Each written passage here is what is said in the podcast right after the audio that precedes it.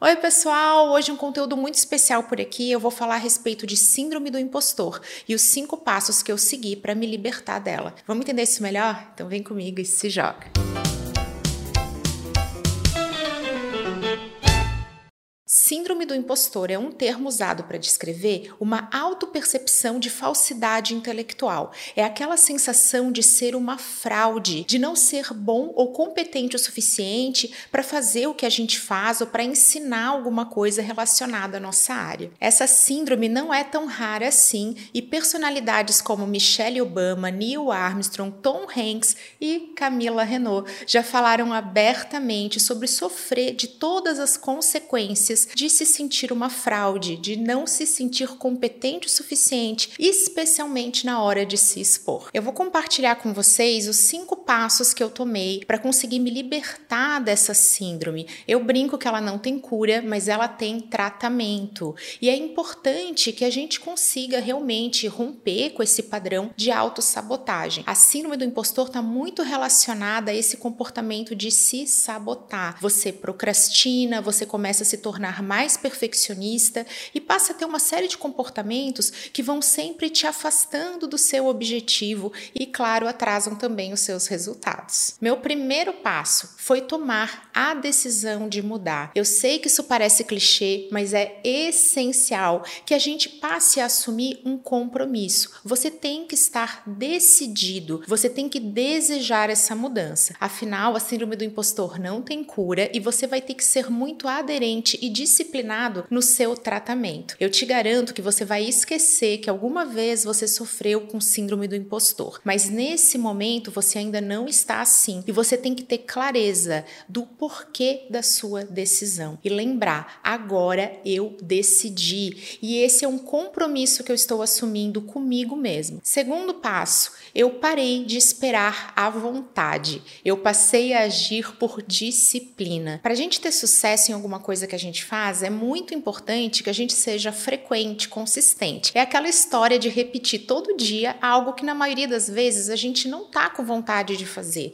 Isso porque tudo tem um preço, o sucesso tem um preço. Então, poxa, eu quero me tornar uma pessoa mais saudável, eu quero ter essa consequência, esse resultado de uma maior disposição, eu quero estar com a minha autoestima em dia. Qual que é o preço que eu vou ter que pagar? Eu vou ter que me exercitar todos os dias. E até que isso se torne prazeroso, a gente tem que virar algumas chavinhas. E aqui eu vou contar uma história que eu escutei do meu marido, que tomou essa decisão de ser uma pessoa mais saudável. Ele comentou comigo, poxa, faz um ano que eu tô comprometido, eu não falto mais, mas eu nunca acordo com vontade de ir. Todo dia eu acordo e falo assim, hoje eu não vou. Aí eu pego meu celular para desmarcar e penso, ah, meu Deus, vou desmarcar com a pessoa, e aí eu vou. Quando será que eu vou acordar morrendo de vontade de me exercitar? E olha, é muito provável que esse dia demore muito para chegar. A menos que a gente ressignifique tudo isso, que a gente passe a dar um significado diferente, de dizer, poxa, isso aqui é um momento que eu adoro, e você passa a olhar para o resultado, para aquilo que você vai receber. Você termina o seu treino e fala, nossa, eu tô muito mais disposto, como eu tô bem, como eu tô me sentindo mais forte. Mas a verdade é que naquele momento do preço a pagar, você vai estar sentindo desconforto. Eu tenho um conteúdo que eu já fiz aqui para vocês, falando a respeito da necessidade de normalizar o desconforto. Aceitar que sim, é desconfortável se desafiar, mas que os resultados vêm desse desafio também. Então, para você crescer, na sua zona de crescimento existe desconforto, porque na zona de conforto nós não estamos evoluindo. Os meus vídeos também são um exemplo muito claro da síndrome do impostor agindo na minha rotina. Então, eu tomei essa decisão e parei de esperar a vontade de gravar. Eu tinha o compromisso de gravar.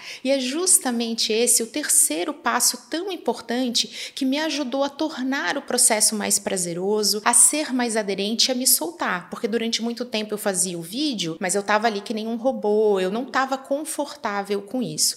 Foi entender que esse era um compromisso comigo mesma. Olha só como quem sofre de síndrome do impostor costuma ser muito bom com o compromisso dos outros. Então, ao assumir um compromisso com o cliente, faz tudo pelo cliente, chega pontualmente, antes da reunião começar já tá lá, se prepara com antecedência. Mas na hora de fazer para si, esse autocompromisso começa a se sabotar. No final do dia eu faço, hoje não vai dar, mas amanhã eu começo. Na segunda-feira eu nem queria mesmo estar aqui gravando vídeos, eu falava isso com muita frequência, eu nem tenho tanta vontade assim de produzir conteúdo, de estar presente. Então a gente vai arranjando essas desculpas. E um ponto muito importante para essa virada de chave e para eu conseguir superar a síndrome do impostor foi entender que eu era um compromisso tão importante quanto qualquer cliente. Eu era aquela consultora que gerava excelentes resultados para os meus clientes, mas no maior estilo casa de ferreiro, espeto de pau, eu não produzia conteúdo, eu não tinha essa mesma disposição e dedicação para o meu próprio marketing. E tornar isso um compromisso, algo que ressignificou o processo para mim, fez toda a diferença. Quarto passo essencial foi entender que a síndrome do impostor não tem relação com incompetência, e sim que ela é um efeito colateral da sua competência. Eu vou oposto, exatamente o contrário. A ciência pode nos ajudar aqui falando a respeito do efeito Dunning-Kruger, um efeito estudado de um viés cognitivo. Quanto mais conhecimento a gente tem a respeito de algo, quanto maior a nossa competência, maior a sensação que nós não somos bons o suficiente, que a gente não sabe o suficiente. E isso também acontece no oposto. Gosto aqui de falar a respeito dos adolescentes que são cheios de razão, cheios de certeza, justamente porque eles não viveram ainda o suficiente para ter dúvidas e aí se sentem muito autoconfiantes. Então, quando você não conhece um tema, a sua percepção de confiança, a sua autoconfiança está muito elevada. Quando você começa a aprender, você vai sentindo que você está caindo de confiança. Nossa, como isso é difícil. Nossa, quanta coisa que eu não sei. Será que eu vou conseguir aprender? E aí vem um momento mais delicado para quem sofre a síndrome do impostor, que é quando você está construindo competência. Então, você já faz cursos, você estuda, você aplica, você está trabalhando algum tempo e você começa a se encolher ali dizendo, meu Deus, eu não sei nada. É o tal do vale da desilusão. Eu sei que é contraintuitivo pensar assim, mas você tem que lembrar que justamente no seu momento de maior evolução da sua competência, quando você estiver aprendendo, aplicando e realmente evoluindo, é o momento que você mais fortemente vai subestimar a sua própria competência.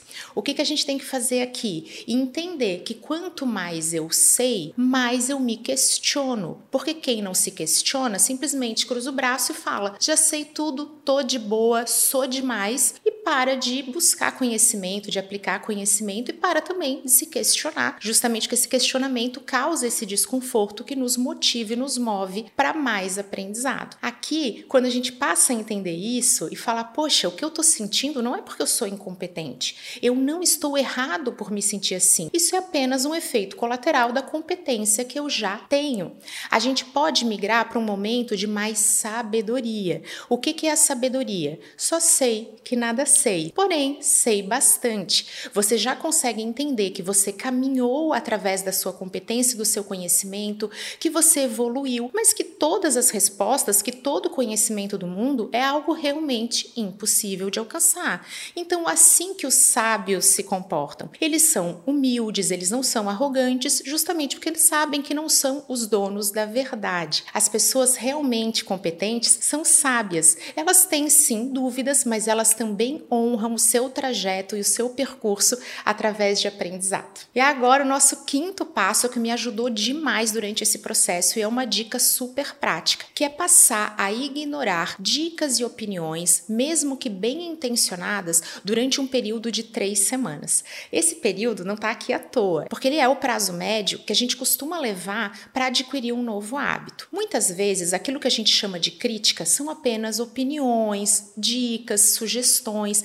É aquela história da crítica construtiva. Ai, Camila, por que você não usa blusa verde? Fica tão bem em você. Como é que a pessoa que tem síndrome do impostor vai pensar? Tá vendo? Olha só, escolhi errado. Eu sabia que não devia ter escolhido essa blusa roxa. Agora eu tô totalmente errada. Onde que eu tava na cabeça quando eu pensei em gravar vídeos e aí todo mundo tá vendo que eu não sei escolher a roupa certa? É mais ou menos assim que a gente pensa quando tem síndrome do impostor ou então tá sofrendo de perfeccionismo, que são coisas que estão muito próximas, afinal são comportamentos com a mesma raiz, comportamentos sabotadores. Durante esse período de 3 semanas, você vai ignorar. Eu já tinha o canal atuando e eu tava comprometida com esse processo. Então você imagina que as pessoas deixam dicas, elas criticam o seu conteúdo, dizendo que ele deveria ser feito de um outro jeito, elas elogiam, mas complementam com sugestões. Ai, conteúdo muito bom, mas você deveria ter falado de tal coisa. Eu lia, chegava a responder, mas eu fazia esforço mental para não voltar a pensar naquilo. Já chegou a acontecer de eu fazer uma apresentação, de repente em algum cliente, vir uma sugestão ou um feedback e de noite aparecer aquele pensamento. Ai, eu não deveria ter feito isso. Eu me esforçava, fazia aquele esforço consciente para não pensar naquilo. Falava, não vou botar esse pensamento para agir agora. Você vai ficar guardadinho nessa gaveta e depois eu penso em você. Porque durante o período de 3 semanas eu não preciso de nenhuma dica, nenhuma opinião, nenhuma crítica construtiva, mesmo que bem intencionada. Somente 3 semanas para eu não pensar em nada que eu possa melhorar. Tá tudo perfeito do jeito que é. Fingir perfeição durante 3 semanas mudou a minha relação com vários aspectos da minha vida profissional, com a minha produção de conteúdo, com a vergonha e com o medo de aparecer. E aí você começa a se acostumar com o fato natural do ser humano vir até você com algo a sugerir, a melhorar, uma opinião, muitas vezes que você nem pediu, mas ela vai chegar até você. E aí eu já estava muito mais habituada e liberta desse perfeccionismo. Hoje, quando alguém sugere algo, quando alguém critica, quando alguém traz um feedback sincero, na verdade eu passo a adorar essa sensação, eu não tenho mais nenhum desconforto. Já recebi aqui um alô do Timicami falando, ai, não fica chateada, mas tal coisa aconteceu, ou então o seu cabelo está de um jeito diferente nos stories, não fica chateada. Eu jamais vou ficar chateada com isso, isso é apenas uma crítica, uma opinião, um feedback para me ajudar, super bem intencionado. E eu parei de ter problema com isso. Mas vamos lembrar, se você ainda não passou por esse processo das 3 semanas, isso vai te afetar, isso vai sabotar o teu processo, você pode até desistir no meio do caminho, porque gera muito desconforto, você ainda não está preparado para entender isso como algo muito bom para você, uma opinião que você pode ouvir, acatar e de repente nem seguir, você ainda não está nesse momento. Essa é a hora de entender que está perfeito do jeito que está. Eu espero que vocês tenham gostado desse conteúdo que eu fiz do fundo do coração com todo carinho e tô aqui na torcida sincera para que vocês se libertem dessa síndrome que não nos ajuda em nada, mas é um efeito colateral da nossa própria competência. Um super beijo, até a próxima!